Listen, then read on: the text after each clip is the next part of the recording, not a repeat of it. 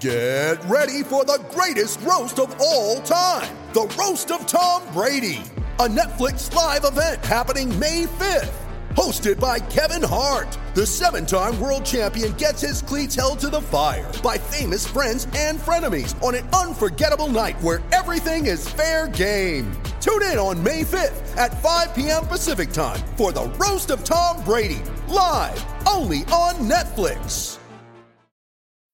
When you need mealtime inspiration, it's worth shopping Kroger, where you'll find over 30,000 mouthwatering choices that excite your inner foodie. And no matter what tasty choice you make, you'll enjoy our everyday low prices, plus extra ways to save, like digital coupons worth over $600 each week. You can also save up to $1 off per gallon at the pump with fuel points. More savings and more inspiring flavors make shopping Kroger worth it every time. Kroger, fresh for everyone. Fuel restrictions apply. It's time for the Bears Nation podcast with your hosts, Kevin Lapka and Jake Hassan. Get ready for a lot of fun and excitement. Strap it in. I know you're going to dig this. It's Bears Nation, baby. To the Batmobile. Let's go.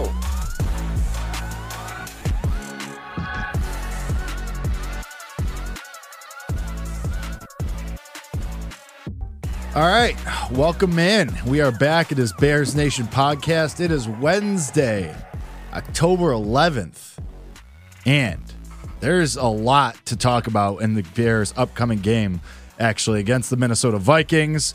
Some big news that happened yesterday that very much impacts this game, and it's going to be I can't believe I'm having positive feelings about the Bears, but we'll get into it. Myself, Jake Hassan, joined as always by Kevin Lapka. This is Bears Nation podcast brought to you by OnTap Sportsnet.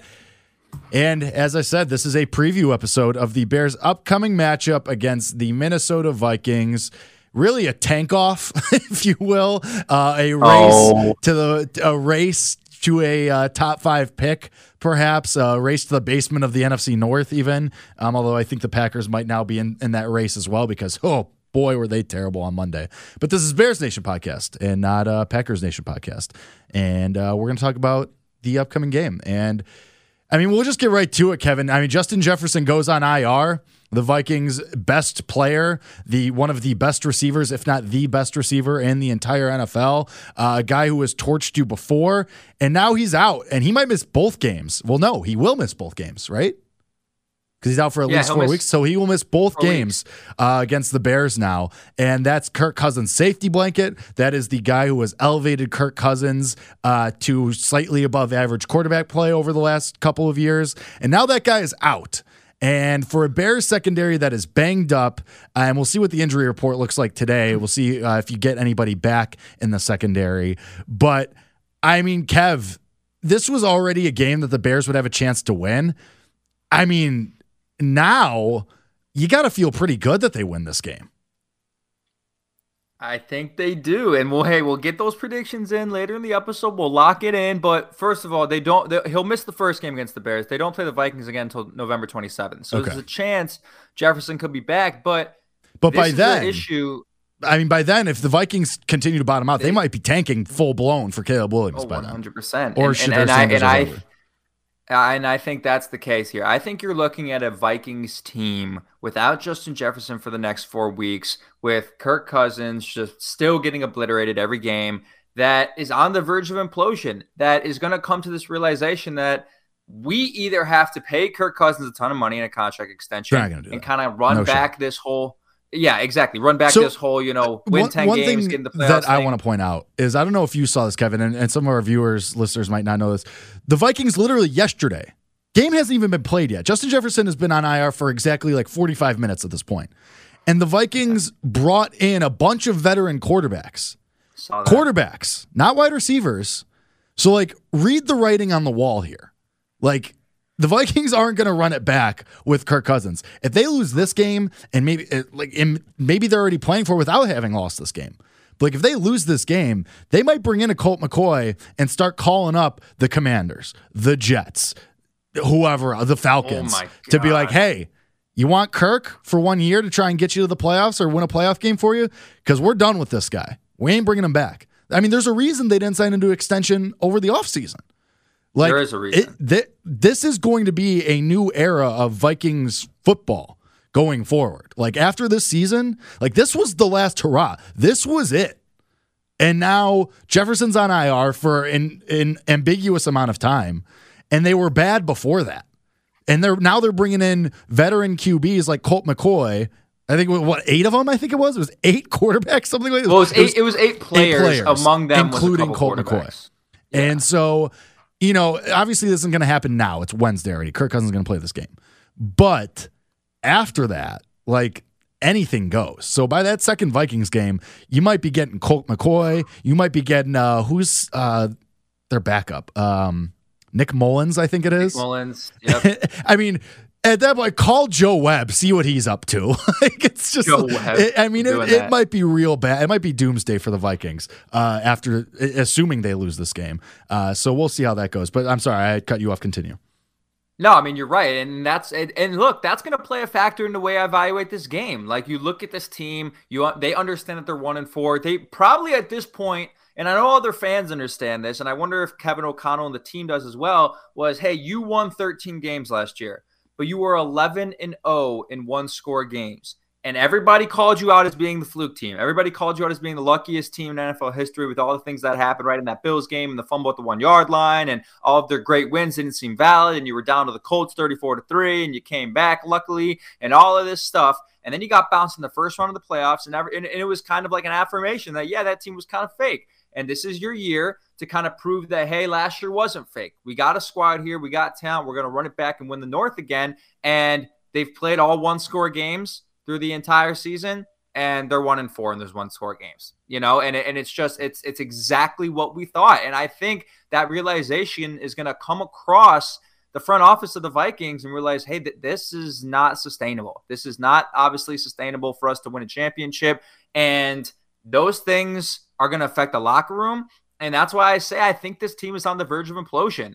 And if I'm being honest, like, if I'm Justin Jefferson, and you couldn't agree to a contract extension in the offseason, how do you? It's unfathomable that you can't. You don't just put a blank check and give it to arguably someone who could go down as the greatest wide receiver of all time. Like, he's on pace. The reigning offensive player of the year.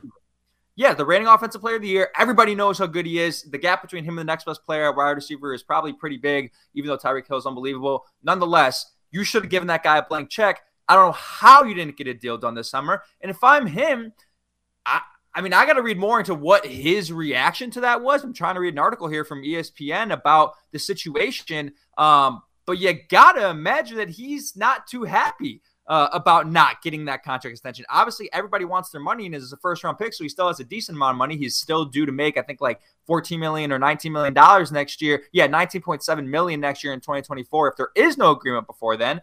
But you want that long-term security. Jake, if this is a bottom-out team and this is implosion territory and you're restarting,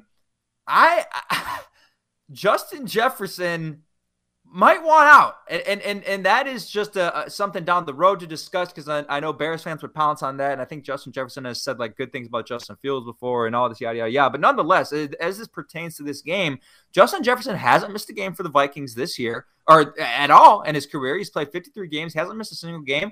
So we don't even know really what this offense looks like without him. Like, we've seen in games, Justin Jefferson goes out for a couple quarters and comes back in. That happened a little bit earlier this year.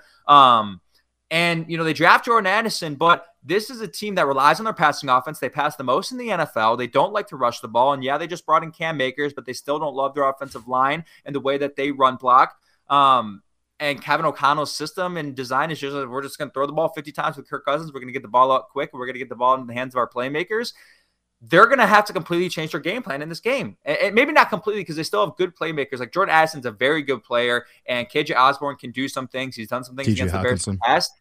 T.J. Hockenson, obviously, who's actually had a really weird season. He's been dropping a lot of balls and hasn't really been as good as they'd liked him to be for what they traded him for, especially with the Lions getting Sam LaPorta and essentially getting a player just as good as Hockenson. That was a great trade for Detroit. But I just think you're going to have to see Minnesota change their offensive identity. They're going to be forced to change their offensive identity in this game in a way that does not favor them in this matchup, just because the Bears secondary has been bad, even if they do get Eddie Jackson and Jaylon Johnson back. And surprisingly, the Bears' run defense has actually been pretty good this year. And recently, especially in that last game against Washington, they've proven to be a pretty solid rush defense. I'll read the stats here real quick before we throw it back over to you. But they're 12th in opponent rush yards per game, allowing only 98 yards per game, the Bears, that is. They're 11th in opponent yards per rush at 3.7. And they're only allowing less than one opposing rushing touchdown per game, 14th in the NFL. So this has become a rush defense with those guys up front and Gervon Dexter and Andrew Billings and Justin Jones that are making plays. And if the Vikings have to change their offensive identity and try to establish more on the run with Alexander Madison, who's been underwhelming, and Cam Akers, who I know has only been there for a week now, but is also underwhelming in his last few games with the Rams, it is in a way that does not favor the Vikings. And I am honestly shocked that they're still favored in this game in Vegas. That it is shocking to me. Yeah, it is surprising. Vikings are still 2.5-point favorites. A little surprising considering the Bears' last two offensive performances, but maybe that's where that pushback is are the Bears real because they played the Broncos and the Commanders, and now you get the Vikings who have been similarly terrible, but it's kind of like we talked about in the last couple episodes, Kevin, where it's like, well, Justin Fields has done this before where he's shown flashes for a game or two, but then regresses. So maybe that's where the bullishness on the Vikings comes from. Maybe it's the bullishness that Kevin O'Connell's a better coach than Matt Eberflus.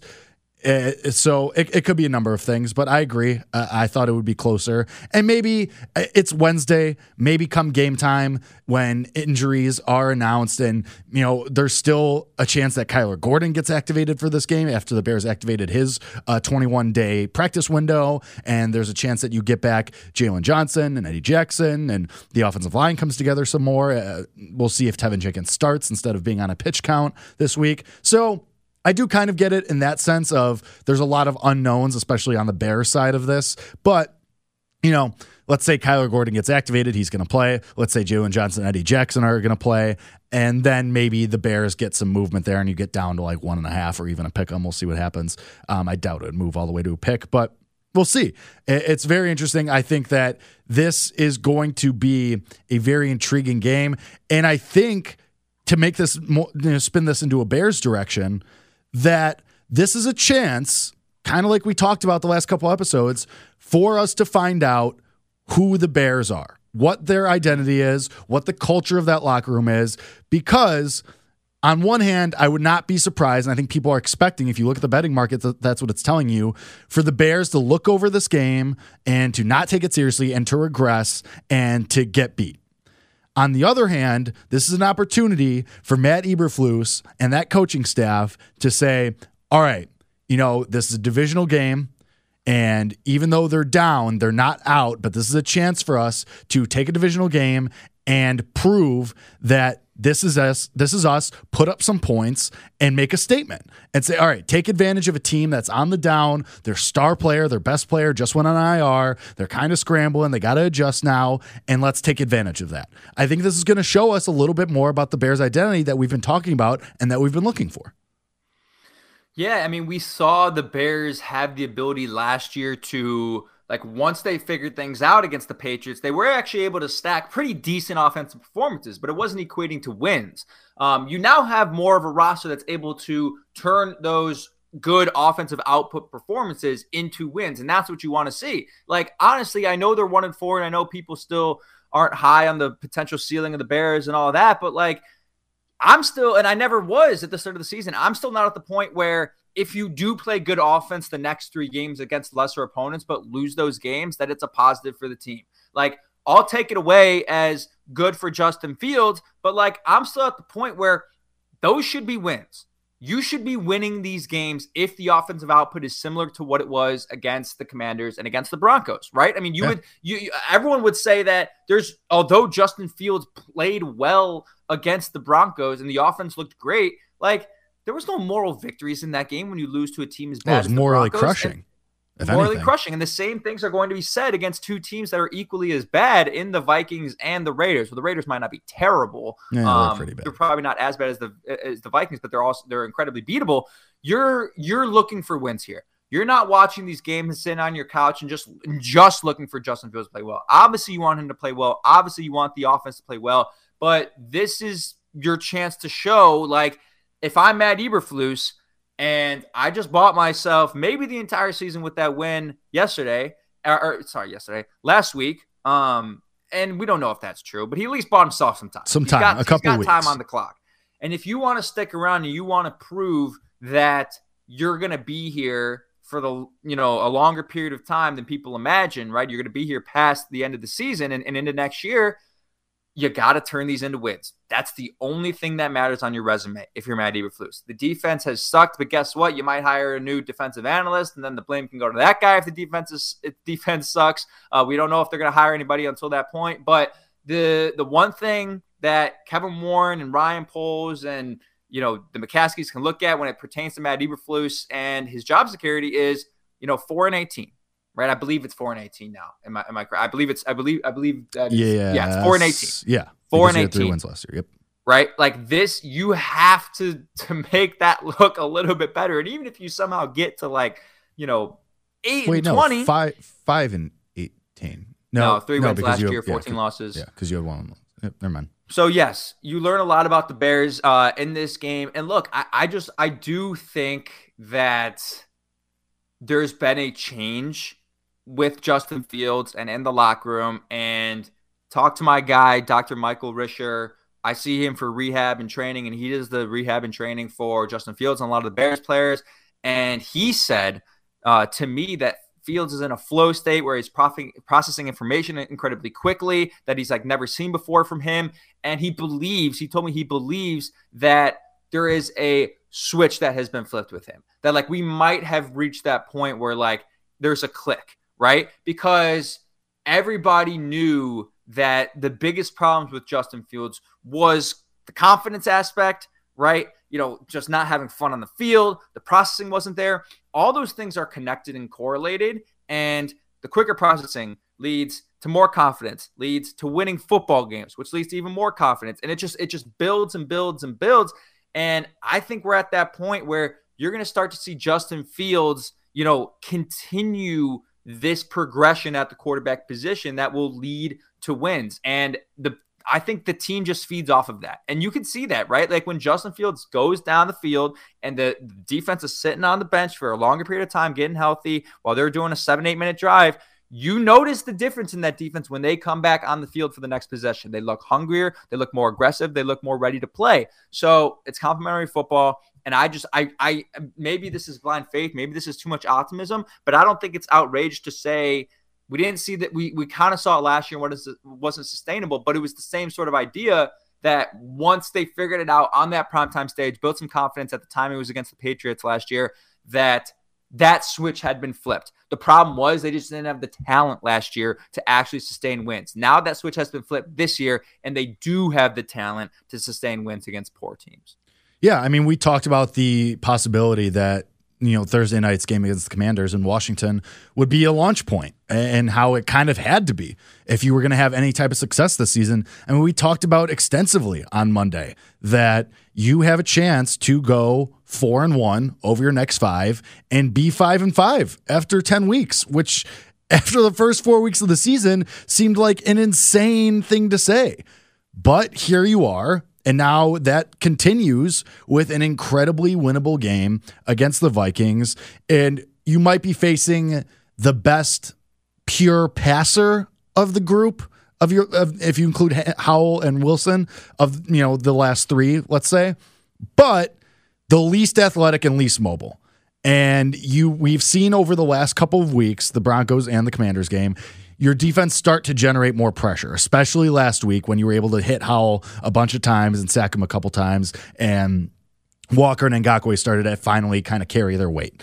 So that being the case, against the least mobile quarterback that you've seen up, in the last handful of weeks, you should be able to harass him a little bit. Is that going to be the case? I don't know. Kirk Cousins gets the ball very quickly.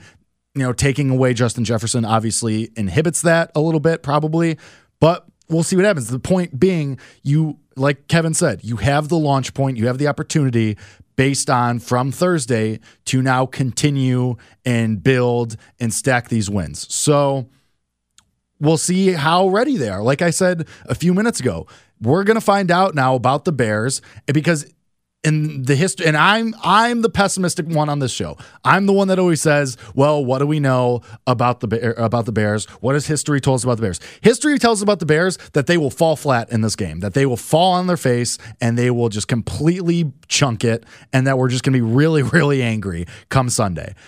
But here's an opportunity to change the narrative and prove me and prove I'm sure other people wrong who are saying the same exact thing, that, oh, well, the Bears, here's the golden opportunity to win a game, and a game that you really probably should win at this point, and you just mess it up. Here's your opportunity. Create that identity, create that culture, for lack of a better term, and show us who you are and show us that you're a team that could take advantage of these spots. Yeah, and I think it's interesting when you talk about, like, this is what the Bears do. They've shown us this in the past. And, like, that's true.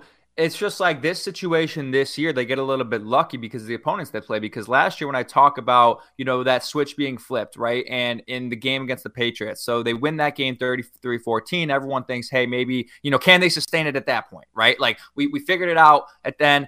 Now we got to take it to the next three games. Last year, the Bears got really unlucky. They played the hardest schedule in the NFL. So after that Patriots game, when everyone's expecting them, you know, to kind of come back and, you know, mount some wins, they have to play the Dallas Cowboys, which they lost 49-29. Then the Miami Dolphins, which they lost 35-32 in a game that they, you know, should have won if it weren't for that terrible pass interference. Then the Detroit Lions, a game they lost 31-30. Like, they were actually showing that they could sustain a little bit of what they discovered in that Patriots game. They just got really unlucky with the opponents that they played in those next three games. And again, that talent just wasn't there last year, and everyone knows that. But now it is. So I'm honestly I think the expectation from what I know about this team is to mount that they will mount these games. Like, I don't look at this and think, it would be so Bears for them to fall flat. I think I'm expecting them to win. They should win, and they should be able to carry over if Thursday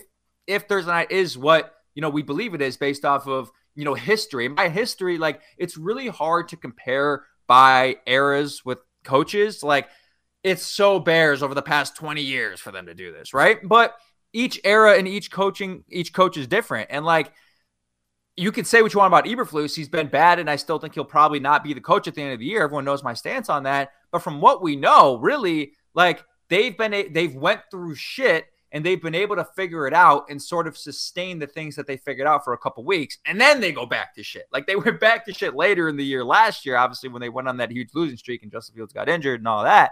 But, like, maybe I'm just putting too much emphasis on what happened last year in that Pats game, but it's just so similar. Right? Sure. It's just so similar that they struggled early on in the year. They obviously went through hell with all the external factors. They made it out. They switched the flip. They flipped. Have I been saying that the entire time? No, you said flip the switch earlier. This was the first time you said it, I think. Are you sure? I'm almost positive. I might have said switch the flip the entire time. I don't think you did. I think I might have been. Oh God, Lord. I'm pretty sure. I'm pretty sure you said flip the switch earlier. Okay. I'm almost positive. Well, I hope you're right. There's definitely someone listening to this like, no, he definitely said switch the flip. Switch the flip. I definitely said switch the flip. There's no doubt. Okay. Well, I hopefully will trust you. Nonetheless, would you agree that although they're underdogs in this game in Vegas, 2.5 points at home is just outrageous. Take the Bears on the points. That the expectation is to win, like, as if you are just an objective, you know, analyst of this game, or just an objective viewer of the team, the expectation is that the Chicago Bears should win this game. Very, very slightly, I would say yes, because let's be honest, up to this point in the season, the Bears have been a really bad team. They have one win. They're in the same boat as the Vikings. Like, this is just going to be an absolute slop fest for the most part, for all of our, you know, intents and purposes. But I do agree that this is a game that if you're a fan, if you're an objective observer, you would say, okay, yeah, this is a game that they should probably win, especially all things considered, especially if you consider, you know, that this might be a chance for the Vikings to kind of improve their draft standing. If you buy into the thought that the Vikings are actively going to start tanking, whether that be via a Kirk Cousins trade or not, that, Okay, the Bears want to win games. The Bears want to get better. Correct. There's no incentive for them to lose. Right. The Bears, they passed on quarterbacks already. They did that last year. They passed on Bryce Young, on C.J. Stroud, on whoever else. On Anthony Richardson, on Will Levis, blah, blah, blah, blah, blah. They had the opportunity, they had the break, and I made this case at the time that maybe they just didn't like any of those guys and they had their eye on this upcoming class. I don't know. But the point being that the Bears, you already have the Carolina pick. And so you really have no incentive to lose, theoretically. You want Justin Fields to do well so you can give him an extension at maybe a reasonable price because he's not going to demand a super mega contract. He hasn't played up to that Joe Burrow standard where they have to pay him $1 billion for the next 7 years. That's just not the type of contract. But you still want him to do well so you can hand him a 3-4 year extension at probably going to be a reasonable price, especially if he continues to ascend. So, the Vikings, though, are in hell. They're, like you said earlier, they're not going to extend Kirk Cousins. They had the opportunity to. They didn't. So they are in this on the precipice of a new era in Vikings history as far as the quarterback goes. If this is what this is going to be, and like you said, if Justin Jefferson says, hey, I'm taking a long time to let this heal. I'm not coming back hurt and playing hurt for a team that's not going to be in the playoff race, that's not going to be in the playoffs. I'm going to take my time. I'm the reigning offensive player of the year. Everybody knows what I'm capable of, and then I'll go just get my money from you guys or somebody else. I'm not going to jeopardize my standing as a receiver in the league. I've already built my repertoire. I've already built my brand, my respect. I'm good. So if Jefferson's going to say, all right, I'm out for 6 weeks, whatever, before I even think about coming back. And then if Cousins gets traded, if Cousins gets hurt, if they start sitting him so he doesn't get hurt and then they could trade him. Fact being, the Vikings might have an incentive to lose here. So it's just kind of two teams theoretically going in opposite directions. That's how I kind of view this. So to answer your question, Kevin, no. I don't think that if you're an objective fan or even if you're a Bears fan, I don't think it's crazy to come into this game thinking you should win this game. It's a very winnable game. The Bears are still 1-4 team at the end of the day. We like the trajectory that they've shown, especially after winning on Thursday night, but I still think it's close. I still think that you're both close to the bottom. It's just for the Bears, you're hoping to use this as a step on your continued ascent into maybe not a playoff team, but at least a respectable team, a league average team. And I don't think that you're going to see the Vikings actively try to lose. This is an organization that doesn't do that. At least not yet, right? They just don't do that in this organization. And I'm sure they're preaching to everybody, the number of teams that have made the playoffs after 1-4 and, look what we did last year and we still have the talent and we still have everything. They're not going to actively try to lose the game. I just think it's it's going to come to that where the team is going to understand that this isn't it. And the care level is going to drop. The effort level is going to drop. The implosion is going to occur. And guys are going to start to wonder, why am I going to put my body on the line when I'm not even going to be on this team next year? Am I going to get traded? Right. All these different things, right? Just the natural things that happen when teams start to implode and start to, collapse with their current roster. And I don't think Kirk is the type of guy to do that, but he wants to get paid. Rumblings still. Yeah, he wants to get paid. So that's the unfortunate thing for Kirk too, is this is a dude that takes a ton of fucking hits. Puts his body on the line every single game. If you watch the quarterback documentary, you saw how much that guy was getting pummeled and getting destroyed and still just putting his body out there every single game. And when it comes to security, financial security, if he were to take a hit, man, and go out for the year, that's a fight. That's a life-altering moment for him from a financial aspect. And yeah, he's made a lot of money in his career before, but that's a guy who can still play for the next 3 to 4 to 5 years and be productive for a team in the NFL. So maybe he's not going to be as willing to take those hits anymore and willing to stand in the pocket and chuck the ball downfield while guys are just, destroying his abdomen region like they did last year. Maybe you won't see him do those things. And those are really the things that make Kirk Cousins great. You say what you want about Kirk, but that's a dude who knows his offensive line is bad, doesn't get shaken by it, stands in the pocket, delivers accurate passes while getting pummeled in the pocket. It's a really, really impressive aspect of Kirk Cousins' game. But with this whole contract thing, I just got to imagine that as time goes on and he's in more and more pain as the season progresses, he's not going to want to stand in there anymore. He's not going to want to stand in there and do the things that makes him, you know, a relatively above, I consider him above average quarterback in the NFL. So I just think that those things, right, like it's been 4 games. Last week was a tough loss against a Chiefs team that you probably didn't expect to beat anyway, but it's sort of that realization that, yeah, we're not, we beat the Bills last year, right?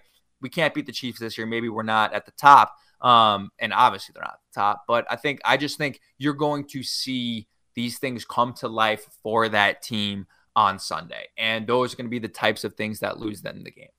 No, I think you're right. And I mean, if you're Kirk Cousins, like, you really think the Raiders aren't calling Kirk Cousins next year? Like, you think the Falcons aren't calling Kirk Cousins over the winter? Like, and even if not to be a starter, like, you think the Colts, I mean, look what Anthony Richardson's happening to him right now, how much he's getting hurt. You think the Colts aren't saying, hey man, come over here. Like, we need you as a backup. You'll probably end up starting a couple games. Like, you think that's not going to happen?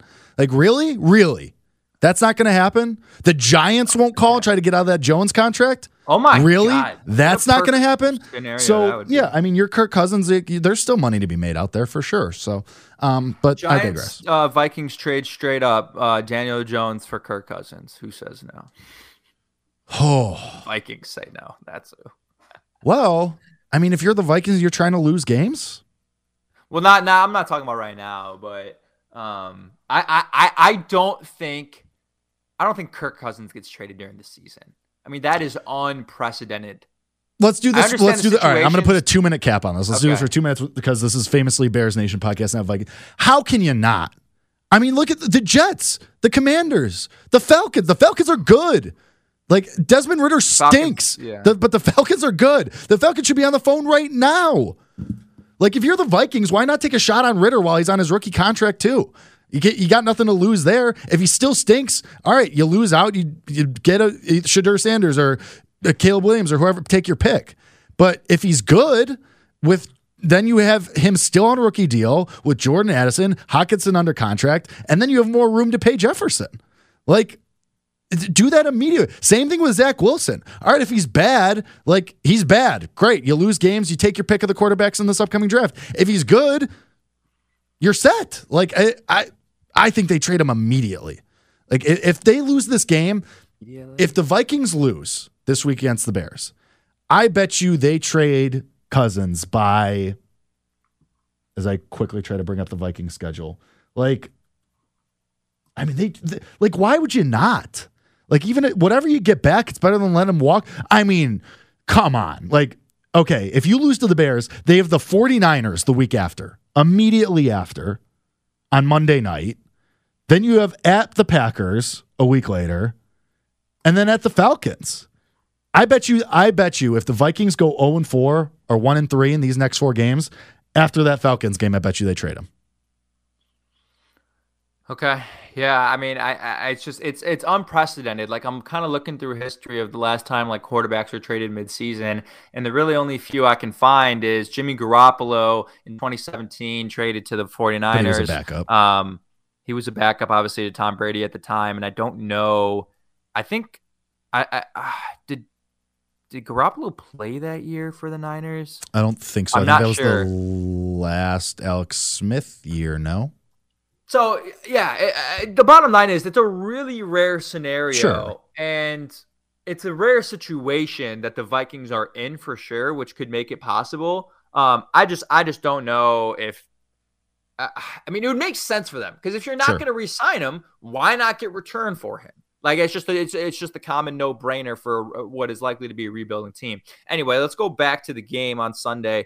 We put a 2-minute cap on that one. I think we stayed under the limit. When you look at the Bears' offense, let's talk about this, right? We talked about the potential to continue offensive output and the potential they have to do that against the Minnesota Vikings, and boy, do they have the potential to do that. I mean, this is a terrible Minnesota Vikings pass defense. I mean, it is bad. It's overall a bad defense. Their run defense is okay, but their pass defense is just terrible. It's not really reflected that much in the stats. You know, they're 22nd in opponent pass yards per game, you know, with 240, but they get takeaways at the second lowest rate in the NFL. So they're not going to, Justin Fields shouldn't be able to throw the ball away. They allow the second highest completion percentage to quarterbacks with a 76% completion percentage. They, you know, sack the quarterback a mediocre amount of time, 20th in the NFL in sacks defensively. if Harrison Smith doesn't play, no, Harrison Smith is active. Sorry, that was last week. This is regardless. It's like a hot knife through butter, especially the way this Bears offense is playing, and the way DJ Moore, the reigning NFC Offensive Player of the Week, was just announced a couple minutes ago, is playing. It should be a game that does not stall the offensive progression that we have seen the past couple of weeks. I mean, there is nothing. I mean, Daniil Hunter is really the only thing that scares you on this Minnesota defense. But, we've kind of seen, even with the Bears, like you'd probably put Daniil Hunter's a better player than Yannick Ngakoue, but they're kind of in the same tier, I guess you could argue. Like, you can see what happens if you have an elite pass rusher, but no one else across that line, that player can't be a game-wrecking player that you believe that he is if there's no one else to support him. And the Bears can just chip and double-team Daniil Hunter all they want and give Justin Fields a little bit of time. And again, just with the confidence that he has and probably watching the film and throughout the week, is getting a little more confident watching what some of these teams have been able to do to the Vikings this year, specifically the Chiefs and the Chargers and really anyone that's come their way. This is a great spot for the Bears to not see regression in that passing game. And like, let's be real here. Like, I'm not expecting Justin Fields to throw 4 touchdowns and 300 yards. Like, I don't think that's yet to be the expectation, even against a bad defense, but it should be good enough offense that leads to at least 27 points against this defense. No, I agree with everything that you said. We hit it in the beginning too. This was a Vikings defense that was always going to regress. This was a Vikings defense that was always going to be a bad defense this year. So this is the third straight week you see a beatable defense. And so now let's see it from Justin Fields. So, like I said, on Monday and last week, like this, let's see it continue to stack those performances. A lot of people are open to the idea of him being the starting quarterback for the next few years and for the long-term future. So continue to stack those performances, continue to build on it. So I think you're right about everything. I think everything you hit there about the Vikings defense was entirely correct. So that being said, should we get into our bold predictions, Kevin? Yeah, we can get into some bold predictions.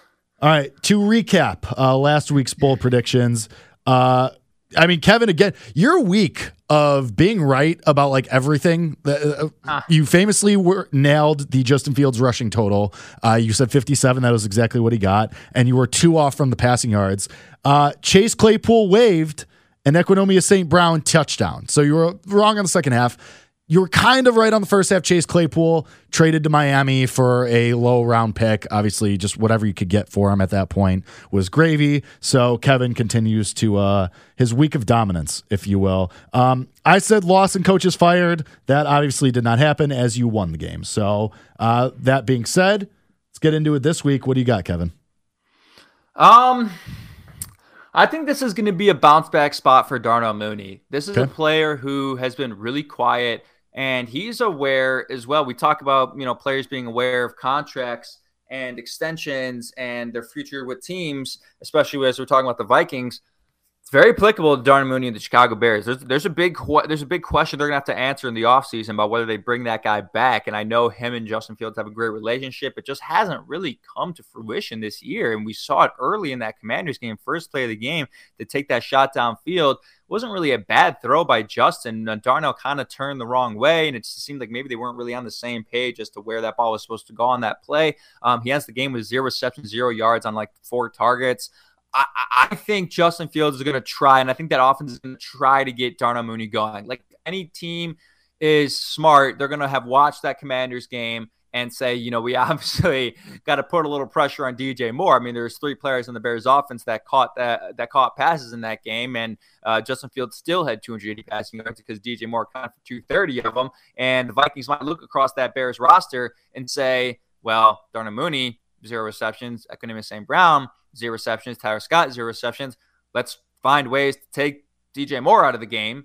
And put the ball in the hands of the other players. And I think the Bears are going to continue to try to get Darnell Mooney going, take shots to him. So I think Darnell Mooney has 70-plus yards and a touchdown in this game. I think he catches a big touchdown of 30 yards, and they kind of just give him the ball periodically throughout. And I don't think DJ Moore is a bad game. I just think they're going to try to get Mooney going, and I think they tried to get Mooney going last week, and they just couldn't connect. So right? Keep trying it again. So that'll be my first one. I will go Darnell Mooney, 70-plus yards and a touchdown. Okay. All right. I only have one this week. I think that this has been a trend. It's been trending this way. We've seen the uptick. We've seen it start to happen over the last 2 weeks especially. I think Robert Tonyan gets active this game. Not active, he's been active, but you know what I mean. I think he is very much involved this week. He had a couple catches the last couple weeks. He's been slowly being worked more and more into this offensive game plan. I think Robert Tonyan has a few catches. I'm not going to say he has a big game for 50-plus yards, but I do think he catches a touchdown this week. We've seen him in these sets. We've seen him get a couple targets each week in the last couple of weeks. So I think Robert Tonyan gets his first Bears touchdown this week. We know Cole Kmet is Justin Fields' safety blanket. We know that DJ Moore is Justin Fields' favorite target right now. So we're kind of in the same vein, you and I are here, that, as the pressure gets added to Justin Fields' favorite targets, he's going to start having to look elsewhere. I think Robert Tonyan, when you're close to the end zone, I think is going to be a perfect opportunity for that. So I'm going to say Tonyan. I'm going to say 30-plus yards and a touchdown for Tonyan this week. Okay, hey, Jake's saying start Robert Tonyan in fantasy. Start Robert Tonyan. He's getting in. Hey, I mean, you saw it last week. They tried to get him involved. He was one of the three players that caught passes. They caught a couple of them. They haven't really used him and deployed him in the red zone that much, but they should. Now, the good thing is for the Bears, Justin Fields, guess where he ranks among all passers in the red zone? First. Yeah, he ranks first. Yeah, that was really just, obviously he ranks first.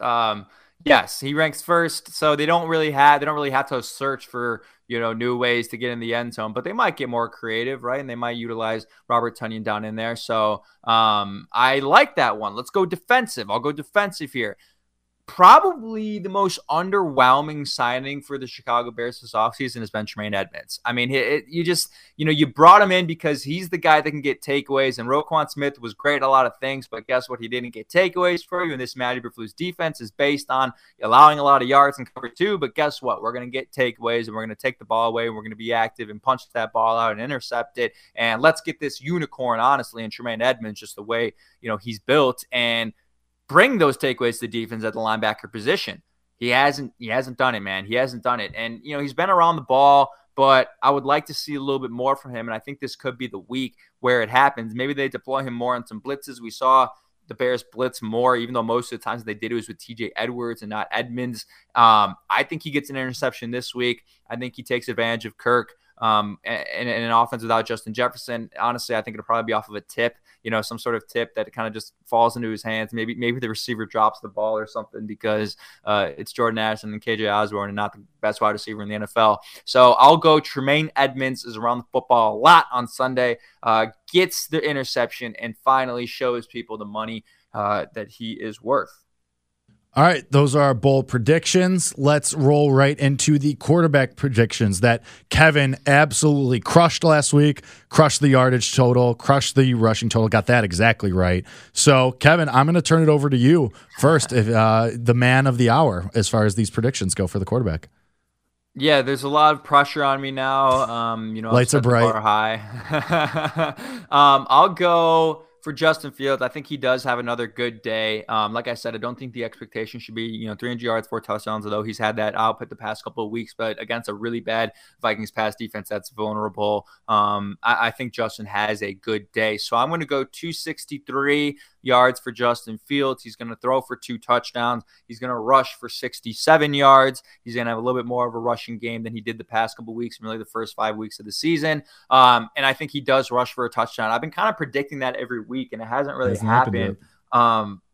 He has 1 rushing touchdown on the year. No, has not happened yet. Oh wait, I think he has 1. I think he has 1. Yeah, you're right. I don't remember which game it was. Did he get in the Green Bay game? I think he got in the Green Bay game. No, it was the Tampa Bay game that early rushing touchdown. So I think in that Tampa Bay game he had So his highest rushing output of the year actually is only 59 yards. So if I'm predicting 67 here, that would be his highest rushing total of the season. We're waiting on that big play. We're waiting on that big play for Fields on the run. Yep. And I think it might happen here this week. So I would like to see him, you know, I mean, hey, I don't have a problem if he doesn't use the legs in the red zone, but as a fantasy owner of Justin Fields, come on, let's get those, you know, 6 fantasy points using those legs. But yeah, 263. You did 263. Completions attempts. I'll go 23-31 on that. 67 yards rushing, 1 touchdown, 2 passing touchdowns. So another good day for Justin Fields. Builds off of his strong last 2 performances. All right, I do think Justin Fields and the offense will have a very productive day. I think this is a game you're going to be able to salt away, though. If the Vikings are going to be as bad as we think, then you're not really going to have Justin Fields kind of throw it to the he's not going to have to throw it that much. You know, he's not going to have to shoot the lights out here. So I'm going to say that he goes 17-24, and I'm going to say 243 yards. And I will say, though, I'll still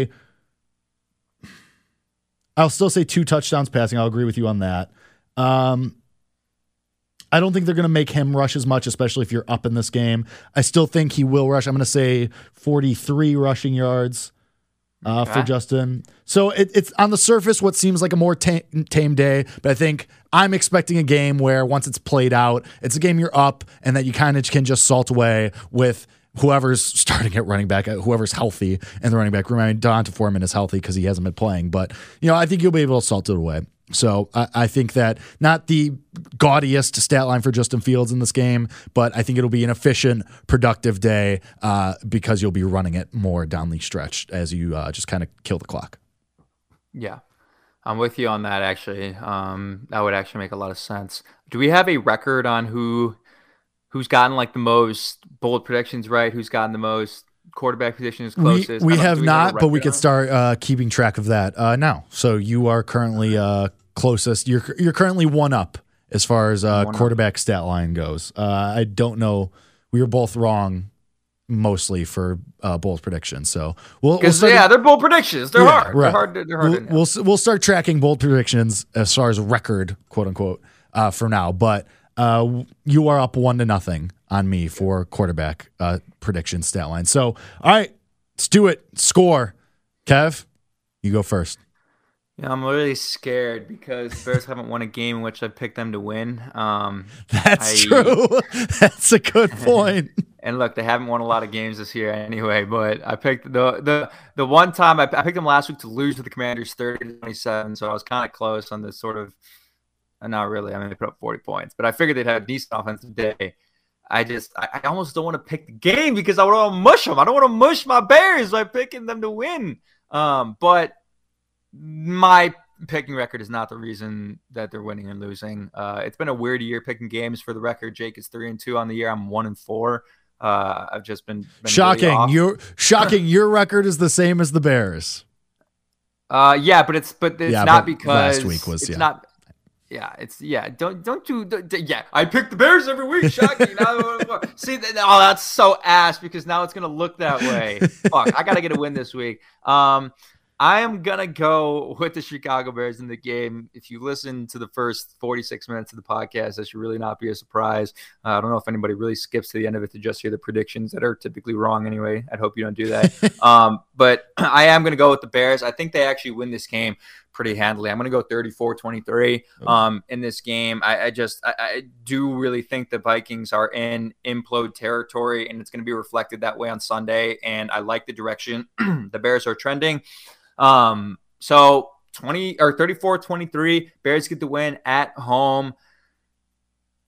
I hate to say it, but like, you win this game, man, and it's like you're cooking a little bit more. You're cooking a little bit more, and I think the fans are going to be riled up and excited, and they're kind of aware of that as well. So week 6, I'm going to Chicago Bears over the Vikings, 34-23. Take them on the spread, +2.5. Obviously, if you're a betting man, take them on the money line. If you are on that, and then real quick is, you know, I like to make people some money. Darnell Mooney, anytime touchdown score. if you are one of those folks who's opening up the BetMGM or the FanDuel or the DraftKings app right now and you want to make a little dough, it's not up yet. The props aren't up for Darnell Mooney, but bet him, whatever it is, anytime touchdown score. Parlay that with Bears plus 126 money line. And what do you like the over? I like the over in the game. You like the over in the game, 44.5? Well, if you let me give my goddamn prediction, Kevin, you'll find out. Sorry. No, I think this is going to go under barely. I have the Bears winning 24-17. I do think that, like I said, I think the Bears try to run the ball, try to kill the clock, especially late. I think they'll be up and just trying to, you know, get first downs, not really trying to score. And the Vikings, I think they'll be able to score a decent amount, two touchdowns, obviously, is what I'm predicting. But I still think that there's going to be an adjustment period without Justin Jefferson. I still think that this defense isn't crazy stout. Maybe they prove me wrong this week. But, at the end of the day, Sam Howell passed for almost 400 yards on you last week and a losing effort. So, that was a lot of it garbage time. Yeah, absolutely. But still, I still have some trepidation regarding this defense, but I think you play a complete game enough to get it done, get through it, and get a win. So I will say it goes the over, but I think the Bears pull the upset. I think they win outright. It's a very winnable game. I will be disappointed if they lose this game. Yeah, I'll be disappointed as well. I mean, at this moment, Jake, for the fans out there who are listening, who don't want to, who really, really what it comes down to, at least for me, I know playoffs and all of that is just too much and people get angry about that. Like, at this point, can we have a meaningful game in December, right? Like that is what I want. Like, can I sit there on Christmas Eve and watch the Bears try to potentially sneak into playoffs with a win against the Falcons? Right? Or sure. Did they play the Cardinals Christmas Eve? I forget who they played Christmas Eve. Cardinals, New Year's Eve. I think. Cardinals. So that I kind of just want to be more invested in the Bears for a little bit more time. So please win this game so I can be invested. Again, you got the Raiders and really, maybe it's not even December, but like don't get flexed out of Sunday Night Football. That's the goal at this time. Sure. Don't get flexed out of Sunday Night Football. I like that. Don't get flexed out. I like that. Just don't be the first team of the year to get flexed. Be competent. Although, I mean, this is just broader NFL talk. Can we get the fucking, pardon my French, sorry, Mom. Can we get the Giants-Bills game out of Sunday Night Football? Yeah, that's going to be a beatdown. What the hell are we doing? That's going to be a beatdown. Come on. Yeah. I don't even bet on that game. It's going to be embarrassing. Alt spreads for the Bills is how you bet that game, by the way. Yeah. All right. Well, that's it. We are... After 1 week after both of us shockingly predicting that the Bears would lose, we are now both shockingly, possibly more shocking, both predicting that the Bears are going to win this week. So that should go totally fine and definitely won't be infuriating. So we'll see how that goes. We will be here, though, on Monday to break it all down, the fallout, the recap of the Bears versus the Vikings. We'll be here, Bears Nation Podcast, to break it all down for you guys. As always, to the listeners, the viewers, you guys are the best. Appreciate you.